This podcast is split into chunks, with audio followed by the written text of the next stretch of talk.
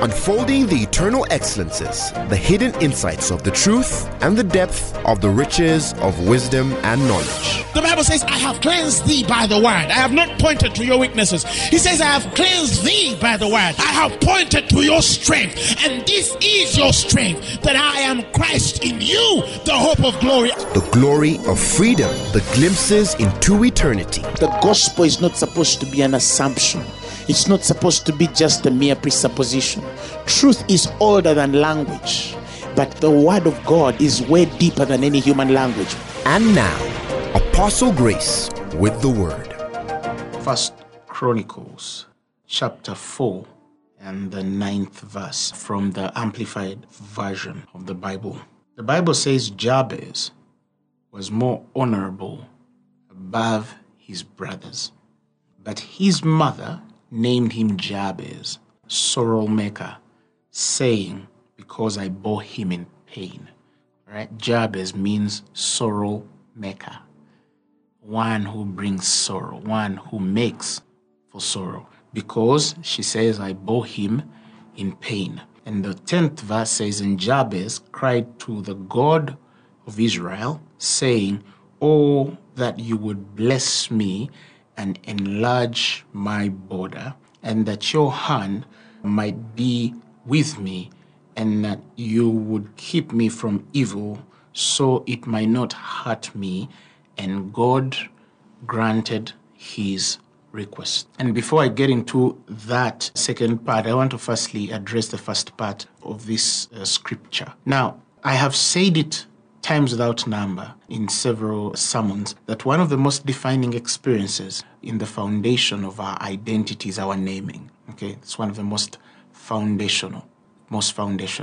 And because of that, it's important what or who we name and how we name people. Okay, part of being a parent is not only to give birth to children, but also, if God has given you the grace to be alive, is to help them, lead them in the way they should go, okay? The Bible says, train up a child in the way they should go, okay? It says, when you do that, the Bible says, when he is old, he will not depart from it. He will not depart from it. There's a very powerful thought for a parent, or those of you who plan to be parents, that actually it is possible to define the future of your child. It's possible.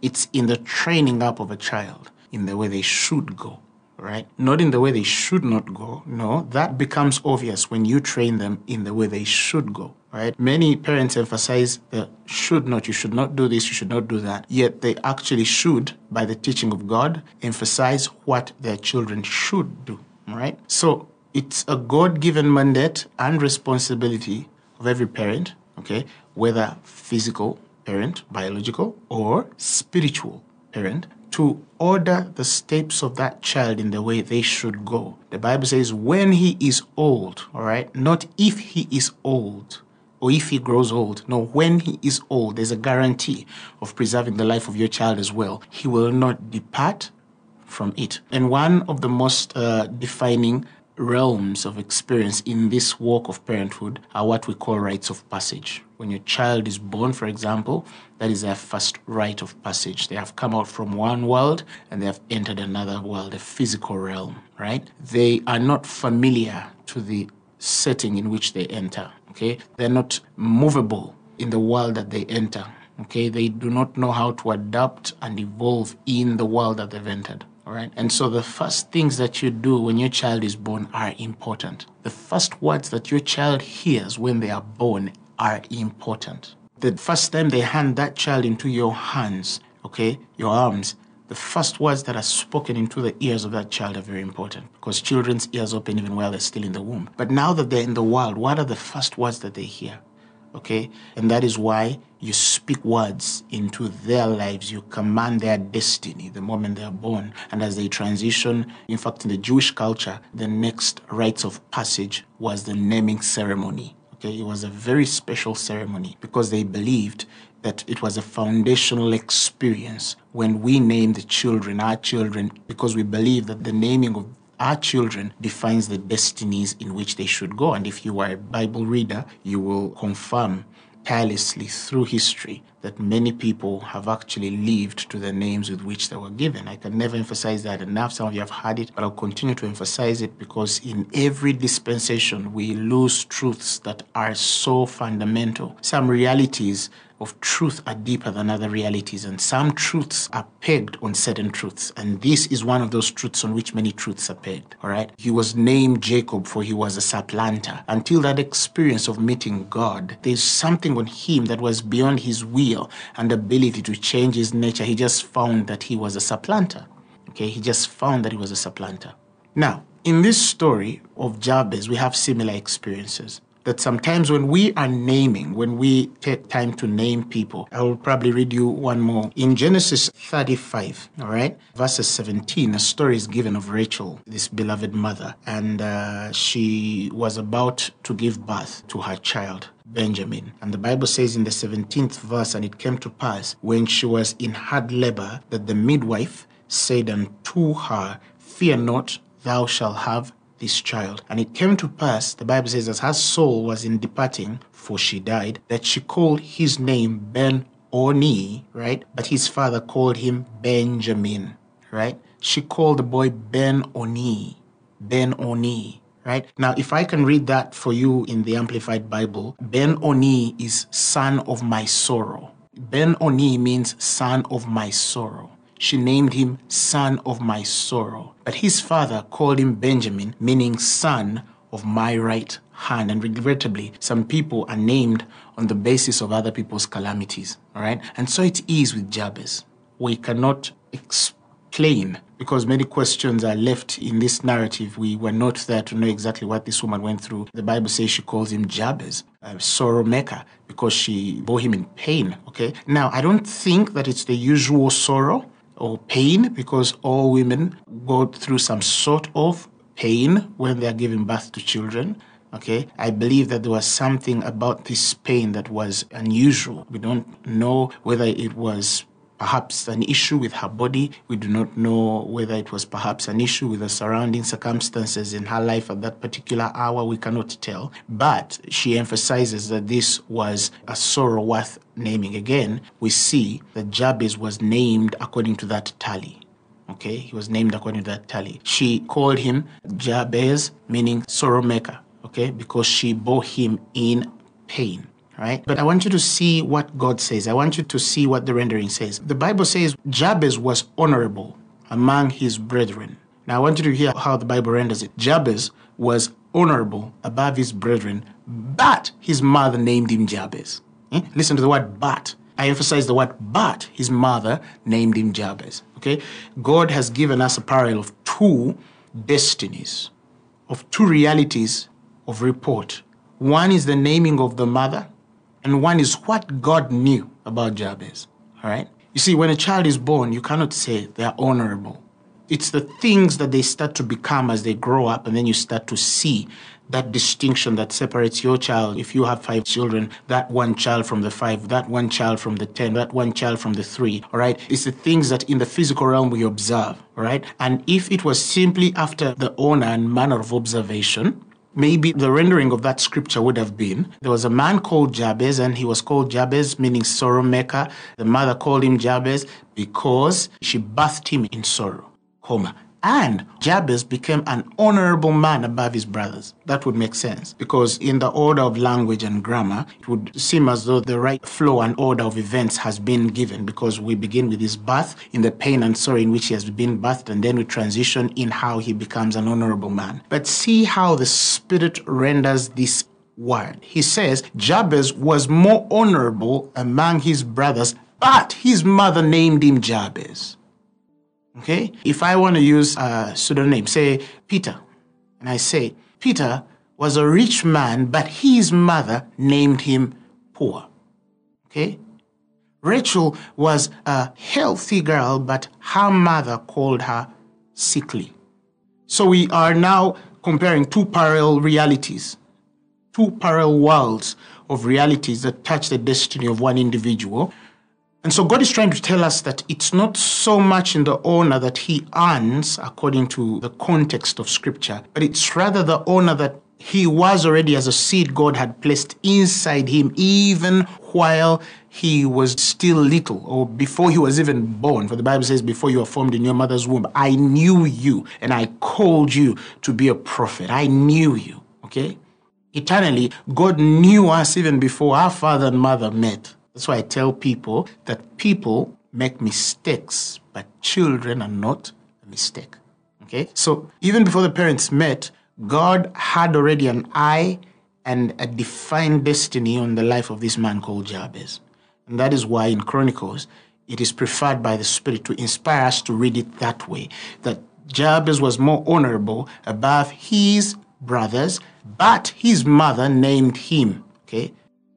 How many things have you been named by people according to their calamities, according to their understanding, according to their experiences, according to their challenges, according to the world where they are, according to the things that they have gone through, according to how they have interpreted and understood life? How many times are people named according to other people's visions and experiences above that individual, okay? See, in this world, you have reports, right? There's a report of what God knows about you, what he calls you, how he understands you, how he sees you. God is not adjusting to chronos, to the progressive hour of time in human existence. No, he is the same today, yesterday, and forever, right? He owns time. He appoints time. He existed before time. He lives outside the time series of men, of yesterday, today, and forever. So God does not see you by counting your successes of how far you've come to get to where you are. No. Before you were formed in your mother's womb, he saw the end of your life. He saw the end of your communication. He saw the end of your walk, okay? So he doesn't see you from the beginning of your life. He sees you from the end of your life. And then he starts to paint your picture with you, walking with you, leading you, teaching you, inspiring you, instructing you, you know, connecting you with certain people and disconnecting you from others, you know, because he is seeking to align all things according to his infinite will touching you. And that is why when we understand the reality of the place of eternal life, the dwellings of eternal life, it has a very deep interpretation in the way we start to do and live life, okay? Because we start to realize that God has a hand. The Bible says the heart of a king is in the hand of the Lord, right? And he moveth it wherever he willeth. We start to see that when we become born again, we are actually a surrendered life. And that's the surrendered life that, you know, is ushered into the places of true rest. True rest comes when we understand how much surrendered we are and inclined to the will of God. Okay? And when we start now to go to that infinite realm of eternity or eternal life, we start to see that the plans of God concerning our lives are actually older than our physical existence. And because they are older than our physical existence, what were we like before we came into our mother's womb? What was in us before we came into our mother's womb? All right? What functions were around us before we were formed in our mother's womb? Have you ever taken time to think about it? Okay, because now as a body of Christ, the Bible says in the last days, knowledge shall increase. And as knowledge increases, it means God is pushing the church to a more contemplative realm, all right, for us to dig deeper into things that are beyond human scrutiny. The heart of the true minister in this dispensation is the heart that seeks to see things that the normal eye cannot see, to meditate on things that the usual person cannot see. The realities of that then spell a picture in our hearts that sometimes even will go beyond the words and articulation of these things. But better still, it's not so much in the words articulated, it's in the feeling that they live in our souls, in our spirits, in our understanding of God. God is so vast. God is so vast. And that is why when you start to dig deeper into the contemplative realms of the Spirit, to take time to actually meditate and allow God to minister to you beyond the average things that people want to hear, or beyond the words that are normal and are spoken to the lazy and dull in hearing, your heart starts to understand the purity of the Spirit, because the wisdom that is from above is pure, okay? The Bible says in Proverbs that the wisdom of God is on 7 pillars, and one of those pillars is the purity of the Spirit, okay? Purity, not just in the sense of your moral standing, okay, but in the perfection of the lenses in which you see God. Perfection of the lenses in which you see God. Okay? Because if you do not see God in the purity of the Spirit, you will never actually understand truth, the person. Because there are many people with different opinions of what truth is and what truth is not. Okay? And sometimes even the divisions that we have in the body of Christ, the denominations that we have within us are different lenses by which we see truths. But not all of us can see the same truths. And not all that are right in one area are right in the other area. And it's not that because something has been magnificently expressed, therefore it is true. Or that if somebody has been lost in language, in communication, therefore they are wrong. It takes, wisdom and maturity through experience to judge that. Okay, and that's for the mature. But back to this. When we connect to who really we are, we start to realize that we are older than our physical existence. And that in that union of spirit of which we were before we were formed in our mother's womb, has certain realities spiritually that sort of later come and connect with our understanding in the physical realm. Okay? If you cannot connect to that, you will never understand the ancient things. This is why the Bible speaks of the scribe that has been instructed in the things of the kingdom, for out of him, the Bible says, flow both old and new. What are those old things?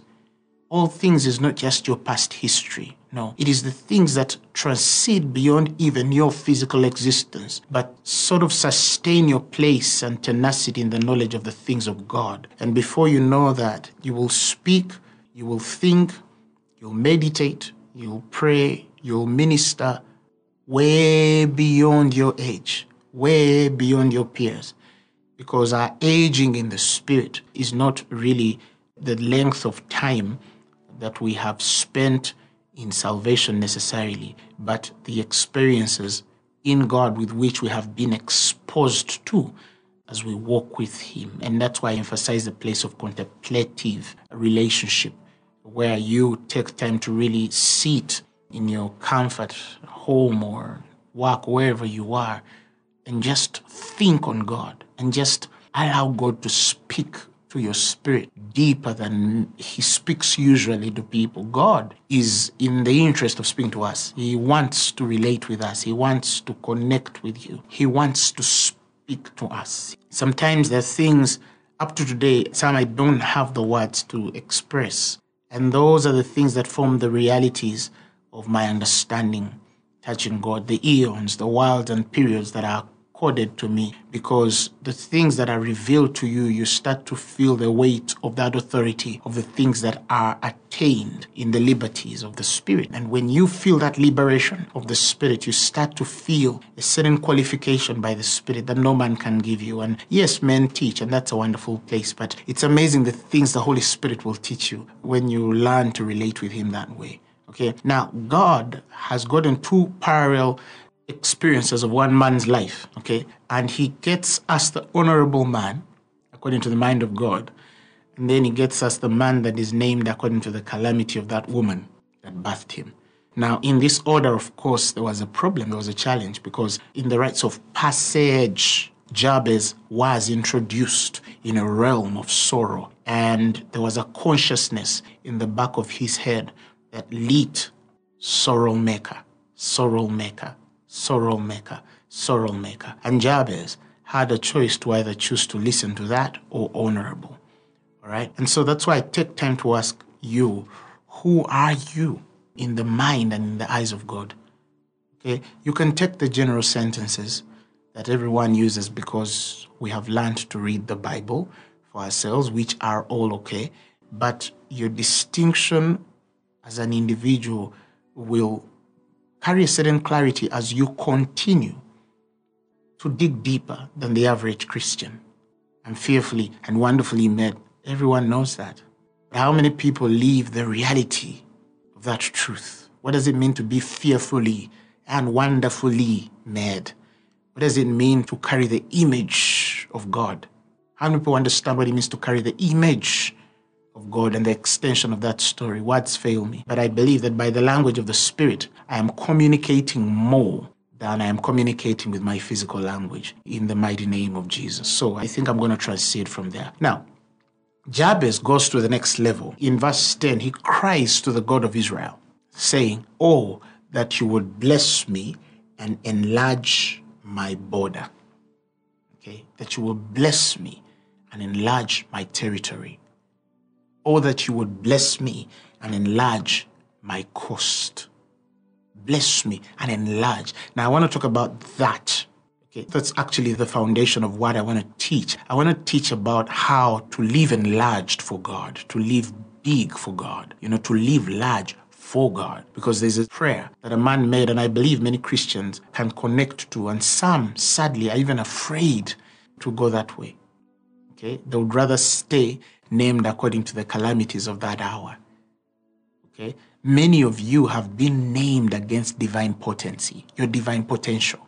Jabez was named against his divine potential. And the reason why you cannot live large, you cannot live big for God, is because you have carried the consciousness, like Jabez carried sorrow maker. It's in your subconscious. Some of you don't even have the language or even the direct interpretation. It's there, but you actually don't know that it is there. And it's the very thing that is fighting you or fighting your soul or your spirit into accepting what God has laid for you and I. The Bible says the things God has for us are exceedingly abundantly above that which we dare to ask or think. And he says, but the working power is working in us. All right? It's not just coming from without to connect to our spirits. No, that power is working within us who believe. That means God has placed in you things that are beyond that which you can ask. The Amplified says beyond your prayers, desires, thoughts, hopes, or dreams. All of that is inside you. Inside you, there are things bigger than you could ever dream. Inside you, there are things bigger than you could ever hope. Inside you, there are things that are bigger than your desires. Inside you, there are things that are bigger than your prayers. They are infinitely above. And he says, and all of that is inside you.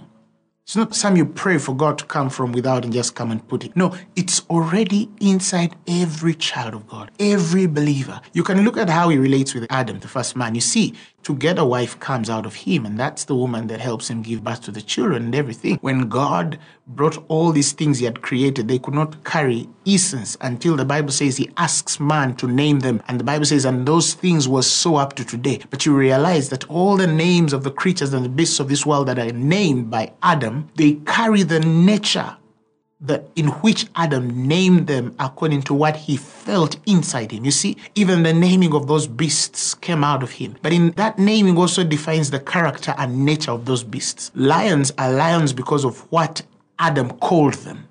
And the nature and character, you know, when you read the Hebrew translation there for the naming, you realize also that it's not just in identifying the separation of one thing or one life from another. It also goes into the commanding of the nature and character and ways and life of that thing. I hope you understood it. If you're spiritual, you've caught it, okay? So you see, lions are the way they are because Adam calls them so, okay?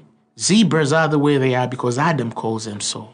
God had the power to call them so, but he gave that power to the man, and that power comes out of that man to name. Eve comes out of that man. Okay, out of his rib, he created woman, bone of my bone, Adam says, flesh of my flesh. And they have children, and it's how we know the start and beginning of human existence. Everything comes out of man. You will be shocked at the things that are inside you. Okay, you'll be shocked at the potential in your spirit. You'll be shocked at the potential. So when Jabez here is asking that God would expand his territory, you cannot ask for that expansion when you are not awakened to your potential. And what is potential? Potential is that power that inspires our convictions to seek for things that are bigger than our physical assets, your physical possessions. That is potential. It is that thing inside you that tells you, I feel in me that I can do more than I can see right now. I can do more than I have in my hands, that I have on my account, than I have in my education level, than I have in the world that I live in, okay? For example, when you live in a third world country, like I am living in Uganda and some of us here, it's different from when you're living, say, in a first world country. You know, the opportunities are different. The education systems are different. The exposures are different. You know, the connections are different. The systems are different. The institutions are different, okay? But whether you are born in a third world country or you are born in a first world country, if you are not awakened to divine potential, you can live the worst life, okay? There are beggars in the United States, and some of them have hands and feet. They walk with their own feet and move their own hands. They are alive from head to toe. I've seen them in the streets in the United States. I've seen them in the United Kingdom. I've seen them in Europe. They have a brain that works. They speak. They have hands and feet. They have everything. But something inside them is so dead. Okay? And then you find a guy who is on a wheelchair, crippled in his feet and perhaps his hands as well. And he is shaking the world. Okay, look at the scientist, the late Stephen Hawking. This man got so sick that almost every part of his body died. But his potential stayed alive. Because our potential is not in our physical abilities or our assets. Our potential is in that divine seed of greatness that God has placed in every child of God. And there are people who are physically not potential to do many things, but spiritually they have a lot of potential. And there are people who look like they are physically potential, but spiritually they're not able to demonstrate or manifest that same potential, right? If you're not awakened to your potential, you cannot ask for enlargement. You cannot ask for an extension of territory. You cannot ask for an enlargement of your coast. You cannot ask for the expansion of your tent. You are what you feel your potential has, okay? Now, Jabez, in the same instance, if I would take us back here, it's not that he does not have territory. No, Jabez has territory. He did not tell God, give me territory. No, the children of Israel had gotten designated lands for inheritance. And Jabez had his own portion as well as an individual. So we're not talking about somebody who has not attained. No, we're talking about a person in this story who had attained something. There was territory available for him, all right? But potential within him is telling him that the thing that I feel inside me is bigger than the boundaries that have been set for me. The thing that I feel inside of me is bigger than the territory that is set for me. What is the purpose of territory? I need territory so I can evolve. I need territory so I can germinate. I need territory so I can create. I need territory so I can grow. Okay? That is why we need territory. Look at a farmer. Okay? If he has a half an acre of land, okay, and he tills that land and gets food, and probably gets some for food, and then the rest he will sell off, okay? And then he feels that the way he has sold off the rest has created a demand beyond that which he is able to provide in that half acre. What will he do? He will seek for the expansion of the territory of his operation. Why? Because there is a demand, okay, that is bigger than what he has provided, but also the potential to make it happen, the ability to make it happen. Now, here's how the things of the Spirit work. God has never created a demand, physical or spiritual, with no equal measure of potential in a particular individual. There is a man or a woman out there that meets or is able or carries the potential to meet any demand or need on the face of the earth, and the reconciliation of the potent individual to the available demand is the reconciliation of divine purpose. That is when you start to find you. And that is why I tell people, do not struggle to be like other people. There is always a demand in the spirit and physical that meets the potential in which God has placed inside you. All right? Jabez started to feel that he was bigger than the territory that was accorded to him. He could create bigger than the territory that was given him. He could evolve bigger. He could build bigger. He could grow bigger. He had a potential inside him that was bigger than his territory. Okay? When you are awakened to that, then you ask for territory. One time I read of a portion of scripture somewhere where the Bible says that the Lord refused to expand the lands of the children of Israel because they did not have the ability to tend the spaces. And he says, list in these lands, grow reeds and wild trees and plants and all natural greens, because you are unable to tame, you are unable to dig, you are unable to work in these lands. And the Bible says, and God denied them these lands. Why? Because they did not have the ability to build them. They did not have the ability to develop them. God cannot expand or grant a territory that you carry no potential to provide for, that you carry no vision to build off. Okay? Listen, it's not about how much money you have. Again, I said that potential is the power that inspires convictions in us to seek for things bigger than our physical assets. Remember that. It's not about how much money you have. It has never been about money. It has never been about how many networks you have. It has never been about how many connections you have. It will never be about how educated you are. It will never be how exposed you are. No, it will always go back to how you are able to harness your potential, to harness and allow the world to feed on what's coming out of you, and open yourself to the possibilities of the Spirit, okay? As God works through you to touch lives, to extend your influence beyond your family, your community, your district, your nation, the continent, and the world. And some of you look at those assets, the physical assets, and they name you.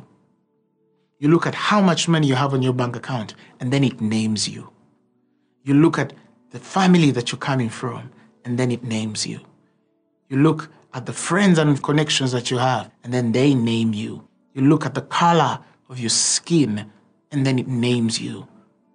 Oh, you know, I'm African. I will never be able to touch the world. I'll never be able to influence this. I'll never be able to do that because I'm black, I'm this, I'm Hispanic, I'm this, I'm that. And you understand what I'm saying? You have all kinds of excuses. But what happens really, you have let the physical realm to name you. Yet there is a God who is beyond your color, beyond your tribe, beyond your skin composition. He's beyond your education. He's beyond your relationships, is beyond your networks, is beyond your education level, is beyond, he is beyond. In fact, he does not look at any of those things when he wants to use a man. Where was Jesus born? In a manger. Where did Jesus come from? From Nazareth. Very poor place, very insignificant in the history of that nation. That's where greatness was birthed. You see that? So he has a way of coming in the least expected packages. God has a way of doing that. And he never stops. And so that's why I tell people, every time you identify the weaknesses in you, those are the very verifications of God's intended purpose to reveal strength into the world.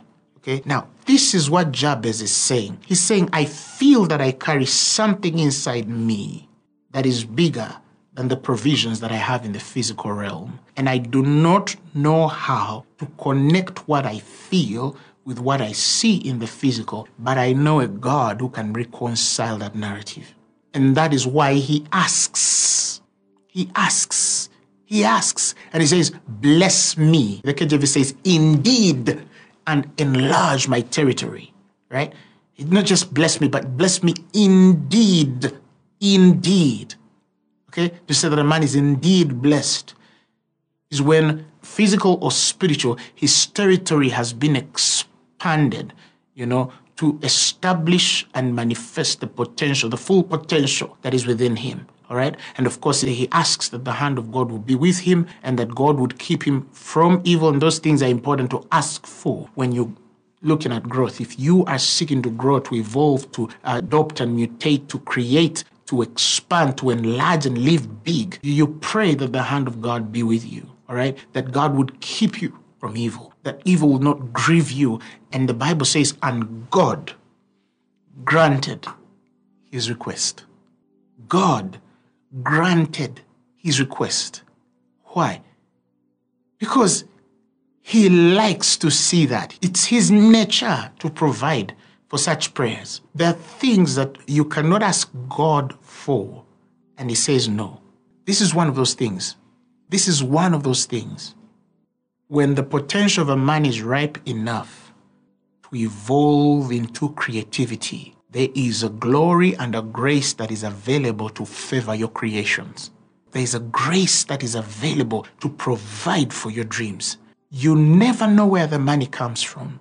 You will never know where the people come from. You will never know where the houses will come from and the cars you need will come from. You will never know where the lands will come from. You will never know where the spouse will come from, where your children will come. You will never know, but this is for certain. You will see that you are blessed indeed by God. You will see it. And that is what God placed on my heart. I don't know who, but since last night I was praying, God kept impressing it on my heart that there is somebody who is at the cusp, at the verge of a very, very, very great expansion, great enlargement, great evolvement, great creation, a great dream. And you have nursed potential like a woman carries her child in the womb. And once it was 1 month, one trimester, now it's 2, it's 3. You are in your last trimester. You carry the pangs of a woman in birth who is about to give birth. Okay, like the Bible says that the daughter of Zion, she travails as a woman who is about to bring forth child. I can say that this should be for everybody, but I cannot say that it is for everybody. But there are people who are at the verge. They have travailed. Their spirits feel the pangs in them for something that is about to explode for you, through you, in the mighty name of Jesus. You can no longer fight or deny the potential and the possibilities that God has presented in the liberties of his spirit. You have had these things in dreams. You have had these things in visions. You have had these things in your thoughts. Some people perhaps have even spoken it upon you, prophesied it upon you. You've received, some of you have received the confirmation of such things through proposals and written letters of offer and stuff like that. It's just something that is at the edge of breaking out for you. You're the person that I came for. You're the person that I'm speaking to right now. Sha Brazile ko talapaye ko Brazalanda sihe sika koko telepa. And God says that I'm going to do it in a way that you will carry no language, even if you try to testify. You'll carry no language that will fully express my workings for your season. Thus saith the Lord. Thus saith the Lord. Now, whoever is listening to me, wherever you're at in life, I want you to just stretch your faith right now and connect to what I'm saying at this very moment. Start to pray right now. Start to pray right now. Start to pray right now.